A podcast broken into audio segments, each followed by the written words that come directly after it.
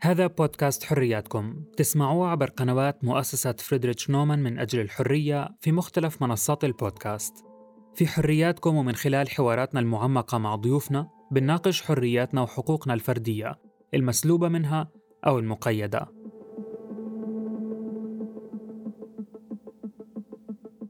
المسؤول الرسمي يعتقد بأنه هو فوق القانون وأنا من ينتهك القانون الفرد. لا في الحقيقة إذا منقيس ومنرصد التصرفات الرسمية نجد بكل وضوح أن العديد من المسؤولين الرسميين هم من ينتهكوا مبدأ سيادة القانون بعدم احترامهم لحقوق الإنسان. أنا محمود الخواجة. وضيفنا اليوم صدام أبو عزام المحامي والناشط في حقوق الإنسان والرئيس التنفيذي لمنظمة محامون بلا حدود في الأردن. في هاي الحلقة من بودكاست حرياتكم نسأل دكتور صدام عن مفهوم مبدأ سيادة القانون اللي قد يحيطه فهم خاطئ عن قصد أو دون قصد وشو العوامل المعيقة لتطبيق هذا المبدأ في الأردن على مستوى الدولة والمجتمع. وين اللبس بتشوفوا في فهم مبدأ آه، سيادة القانون في منطقتنا وفي السياق الأردني خصوصا؟ اللي صاير بمنطقتنا وبالأردن يعتقدوا بأن أجهزة إنفاذ القانون هي التي تصنع سيادة القانون من خلال فرض هيبة الدولة والمظاهر الأمنية وغيرها من هذه المظاهر. وهذا في الحقيقة آه، لبس مقلوب رأسا على عقب أو فيه اجتزاء لفكرة مبدأ سيادة القانون مبدأ سيادة القانون هو مبدأ شامل مفاد أن يخضع الحاكم والمحكوم الرئيس والمرؤوس إلى قواعد قانونية عامة مجردة تنظم العلاقات الأفقية والعمودية بين كل الأشخاص الاعتباريين والمعنويين والأشخاص الطبيعيين في الدولة. فبالتالي مبدأ سيادة القانون هو مبدأ ذو طابع سيادي يحتم على المؤسسات الدستورية الرئيسية أن تصيغ قواعد قانونية تشمل الجميع دون استثناء. بينما التعريف الأشمل لسيادة القانون وعناصره وشو ركائزه؟ التعريف الأشمل هو منظومة آه، قانونية نابعة من مؤسسات دستورية تقضي بموجبها بخضوع الحاكم والمحكوم والرئيس والمرؤوس إلى قواعد قانونية مقرة من السلطة التشريعية السلطة التشريعية الممثلة لإرادة الأمة. المسألة الأهم أن يتصف هذا المبدأ بالشرعية. أي فكرة أو أي مؤشر فرعي لمبدأ سيادة القانون. لا يكتسب الشرعية لا يمكن وصفه بمبدأ أو مؤشر لسيادة القانون. أن يحترم هذا المبدأ والقواعد التي تنظم مبدأ سيادة القانون حقوق الإنسان.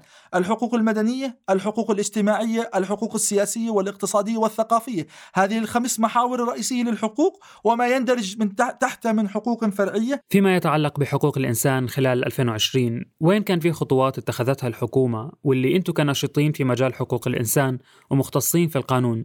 بتشوفوا إنه ممكن عليها علامات سؤال أو تحفظات. في الحقيقة بشكل عام بالمنطقة العربية لا تزال الحكومات بعقلها الجمعي تتوجه سخيفة من مسألة إعمال وتنفيذ الحقوق السياسية بما فيها الحق في تشكيل الأحزاب السياسية والانتماء إليها الحق في تشكيل النقابات والانتساب إليها الحق في ممارسة الانتخابات العامة الحق في المشاركة العامة الحق في تقلد الوظائف العامة آه، الحريه الرأي والتعبير وحرية التجمع. التجربة الحاضره الماثله أمامنا واللي إحنا بصددها رصدها اللي هي خلال جائحة كورونا. آه، رصدنا مسألة الحظر اللي كان آه، يتم فرضه من قبل المؤسسات الرسمية آه، منع التجول أو الحظر. تمام؟ أصبح الحظر ذو طابع أمني. تقوم به المؤسسات الأمنية وهذا أبعده عن الإجراء الطبي. فهاي كانت يعني هو الخيار الأخير. بس ترجع له الحكومات إنه افرض حظر شامل على حساب اتخاذ إجراءات طبية وإجراءات صحية تحافظ على صحة المواطن. وإنما إذا الحظر كان إجراء طبيا يجب أن يكون تحت إشراف أجهزة طبية تقوم باستدامة ووضع القواعد المرجعية والمعايير الخاصة بهذا الحظر لا أن تكون المؤسسات الأمنية تنقلب إلى إجراء أمني. هذا مشكلة. برأيك شو اللي بيعيق تطبيق مبدأ سيادة القانون في الأردن؟ هل هو نصوص تشريعات معينة أو تطبيق الفعلي لهاي التشريعات ولا تعامل الأفراد أو من هم في السلطة معها؟ يعني باعتقادي أن المسألة آه، آه، آه، متجذرة. هناك آه، آه، تشريعات لا تعبر تعبيرا حقيقيا عن مبدأ سيادة القانون وتسلل إلى السلطة التشريعية بآخر برلمانين أو ثلاث برلمانات وإن لم يكن أكثر مبدأ بنحكيه إحنا آه، بالقانون مبدأ الفساد التشريعي. بمعنى إنه النواب نفسهم غير قادرين على إنضاج تشريعات تلبي احتياجات المواطنين.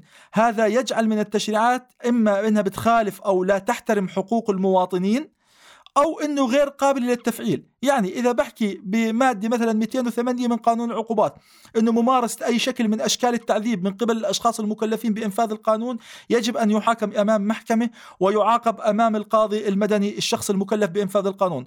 لما برجع بشوف التطبيقات العملية لهذه المادة بجد أنها صفر بالمية أو واحد بالمية. فبالتالي هذا نص تشريعي غير فاعل.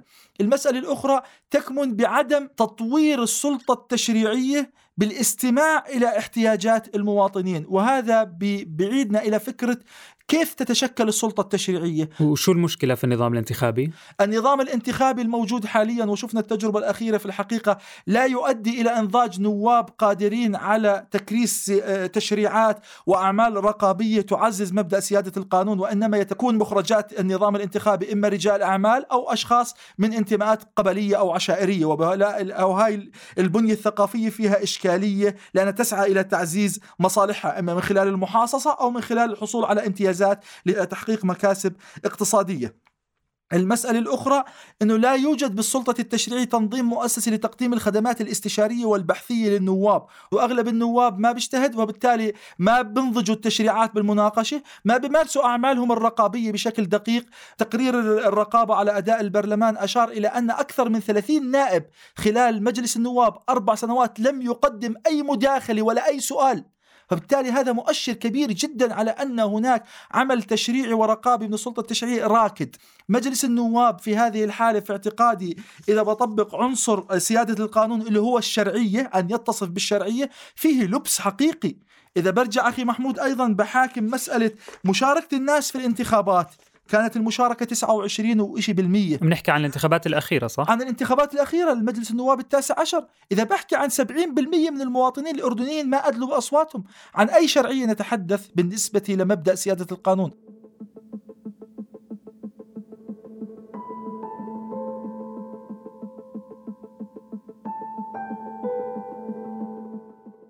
في الانتخابات البرلمانية الأخيرة تراجعت أعداد الناخبين الأردنيين بنسبة 6% عن انتخابات عام 2016 يعني عدد المواطنين اللي قرروا يساهموا بأصواتهم لتشكيل السلطة التشريعية اللي المفترض تمثلهم عم بقل دورة برلمانية بعد دورة برلمانية. صحيح في مئة وجه جديد تحت قبة البرلمان لهاي الدورة ولكن ما تمكنت أي سيدة من الحصول على مقعد من خارج الكوتا النسائية المحددة وتراجعت نسب الاقتراع في دوائر المدن الكبرى اللي بتشكل أساس الثقل السكاني في المملكة. في ظل الوضع الصحي كان خيار تأجيل الانتخابات مطروح ولكنها أجريت بكل الأحوال. دكتور صدام بيشوف أنه الجائحة بحد ذاتها مجرد عامل واحد في انخفاض نسب الانتخاب من عوامل كثيرة ومتجذرة. كانت مجموعة عوامل منها عامل كورونا وليس العامل الرئيسي كما يسوقه بعض المسؤولين أو بعض الناس هي مجموعة عوامل قديمة في الثقافة بعدم رضاء المواطنين عن أداء مجلس النواب في النظام الانتخابي في العمل الحزبي. مش معقول عندنا 42 آه، حزب ما طلع حزبيين إلا 12 حزبي ينتموا إلى أحزاب سياسية في الانتخابات الحالية. ما نجحت ولا امرأة أخي محمود تنافس. إذا هناك ثقافة مجتمعية مناوئة لمبدأ سيادة القانون. إذا براجع برامج الإعلامية اللي أنا نفسي أشوف برنامج إعلامي بالإذاعات الرئيسية الرسمية بالأثير الوطني حكى عن مبدأ سيادة القانون.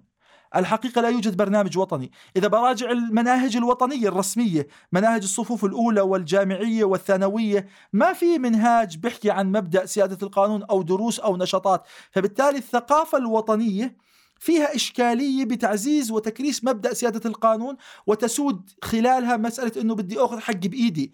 أنا لا ما بلجأ للقضاء. بقول لك يا عم القضاء إحباله طويلة. القضاء بطول. فبفضل طرق غير شرعية على مبدأ اللجوء للقضاء والقضاء والسلطة القضائية.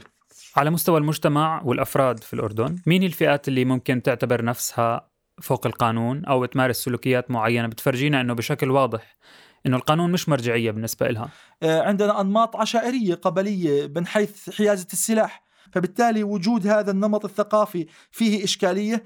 التجمعات العشائرية وبعض الأنماط التجمعات والمقرات الانتخابية وإعلان الفوز هذه منتشرة في الدوائر الحظر والبدو والمدن وغيرها. يعتقد الناس بأن آه، أوامر الدفاع أو قانون الدفاع غير ملزمة. وبالتالي لهم الحق في اختراقها أن يعبروا عن مظاهر الاحتفال في نتائج الانتخابات. بعض الأشخاص اللي يعتقدوا بأنهم هاربين من وجه العدالة اللي تم إطلاق حملة أيضا وطنية شاملة اللي هم المطلوبين. طيب إحنا المطلوبين آه، آه، موجودين آه، من من من زمن التاريخ. شو معنى بس فقط لما حكى عنهم جلالة الملك تحركت المؤسسات وتم اعتقالهم خلال خلال ثلاث ساعات؟ طيب ما هم موجودين صار لهم 10 و15 سنة. ليش ما طورنا خطط وطنية؟ ليش ما طورنا سياسات؟ ليش ما طورنا التشريعات؟ هذا مش مبدأ سيادة قانون. مبدأ سيادة القانون أن المؤسسات تبقى قيد العمل المستمر اليومي لحماية حقوق الإنسان وحماية الشرعية وحماية الديمقراطية. كانوا نرجع بنعيد فكرة إنه إنه مش الأفراد زي المفهوم اللي دائما موجود إنه الأفراد لا. هم المتورطين يعني ب... بإنه لا لا هذه تهمة إنه الكل بيحكي لك والله المواطن ثقافته. يا أخوي أنت شو اشتغلت على المواطن؟ أنا مؤسسات المؤسسات الدولة واجبها أن تنمي الوعي الجمعي للمواطنين. وإذا في هناك أنماط سلوكية يجب عليها أن توجه الأثير الوطني والمناهج ومؤسسات التنشئة الوطنية من دور عباده وإعلام وغيرها لتج... لوضع حد لهذه السلوكيات. أما لما بتقع إشكالية حمله الإشكالية للمواطن هذه مقاربة مغلوطة للأسف.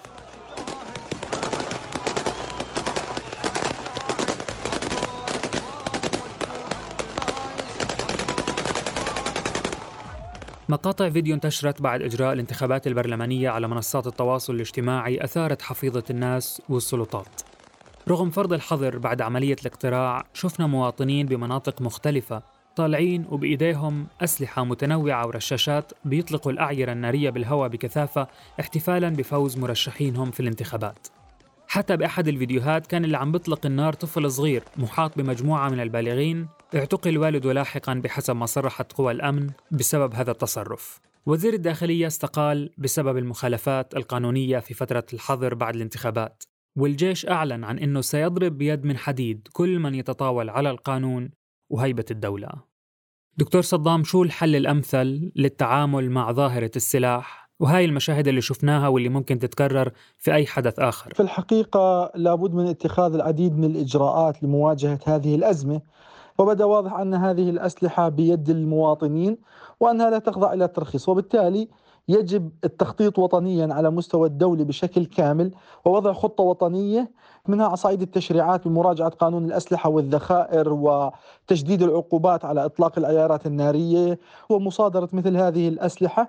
المسألة الأخرى رفع الوعي في ممارسة آه، مثل هذه الظواهر الاجتماعية من خلال توجيه برامج إعلامية من خلال آه، خطط إعلامية من خلال خطط تربوية من خلال المدارس الجامعات دور العبادة وغيرها من مؤسسات التنشئة الوطنية للعمل على توعية الناس بمخاطر هذه الاستخدامات غير المشروعة كباحثين وناشطين في مجال القانون وحقوق الإنسان شو أولوياتكم خلال الفترة القادمة فيما يتعلق بتطبيق مبدأ سيادة القانون في الأردن؟ مطلوب منا أو وإحنا بصدد تطوير والعمل مع البرلمان بالشراكة على مراجعة كل التشريعات الوطنية مسودات القوانين والأنظمة بحساسية لحقوق الإنسان. الدعوة إلى أنه لا يجوز تقييد الحقوق إلا وفقا للأطر الديمقراطية ومراقبة التجاوزات اللي بتقع على الحقوق والحريات. ضرورة العمل على تكثيف البرامج التوعوية الموجهة لجمهور المواطنين. وفكرة المواطنة هي فكرة المواطنة فكرة حقوق وواجبات. إذا رسخنا فكرة المواطنة القائمة على الحقوق والواجبات نستطيع أن نتلافى أي إشكالية في هذا الإطار. المسألة الأخرى معنيين بتطوير الإعلام الحساس لمبدأ سيادة القانون. في الحقيقة نادر جدا ما ندر يكون في عندي برامج مقروءة مسموعة مرئية في الأردن تنادي أو دورة برامجية كاملة تسعى إلى تكريس مبدأ سيادة القانون بكافة عناصره وما هي الواجبات الملقاة على عاتق الأفراد وما هي الواجبات الملقاة على عاتق السلطات العامة لاحترام مبدأ سيادة القانون. شو المسؤولية اللي بتوقع خلينا نحكي على المواطن الفرد؟ أن يكون عالم بحقوقه وواجباته، أن يلجأ إلى وسائل الإنصاف الوطنية، لا أن يلجأ إلى استيفاء الحق بالذات.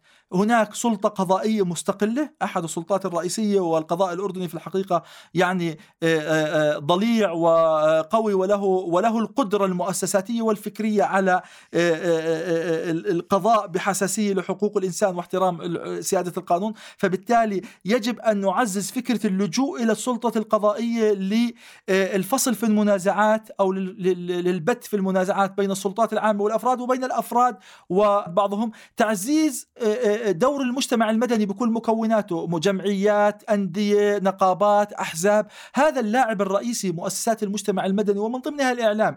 اللاعب الرئيسي لاحترام مبدأ سيادة القانون هو مؤسسات المجتمع المدني. إذا لم نعطي المساحة الحقيقية لمؤسسات المجتمع المدني لن نستطيع الحديث عن تطوير الثقافة الشعبية. اللي بيطور الثقافة الشعبية هي العمل الحزبي العمل النقابي عمل الجمعيات الحقوقية عمل النوادي عمل ال ال ال الإعلام وغيرها من هذه العوامل. إذا المجتمع المدني كان غائب المواطن يعود إلى الوراء يعود إلى انتماءاته العرقية الأولية الأصولية الدينية وغيرها من انتماءات. فبالتالي يجب أن نعزز دور المجتمع المدني حتى نخرج المواطن أو نتغلب على بعض هذه الظواهر السلبية.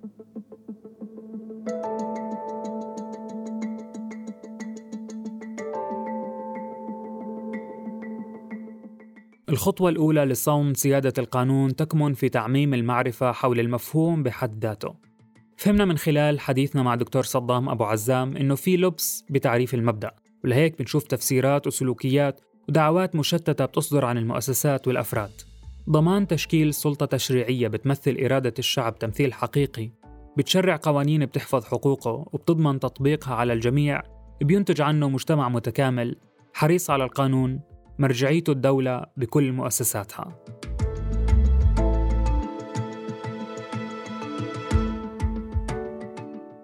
كنت معكم في الإعداد والتقديم محمود الخواجة. تسمعوا الحلقات المقبلة من بودكاست حرياتكم عبر قنوات مؤسسة فريدريتش نومان من أجل الحرية في مختلف منصات البودكاست. إلى اللقاء.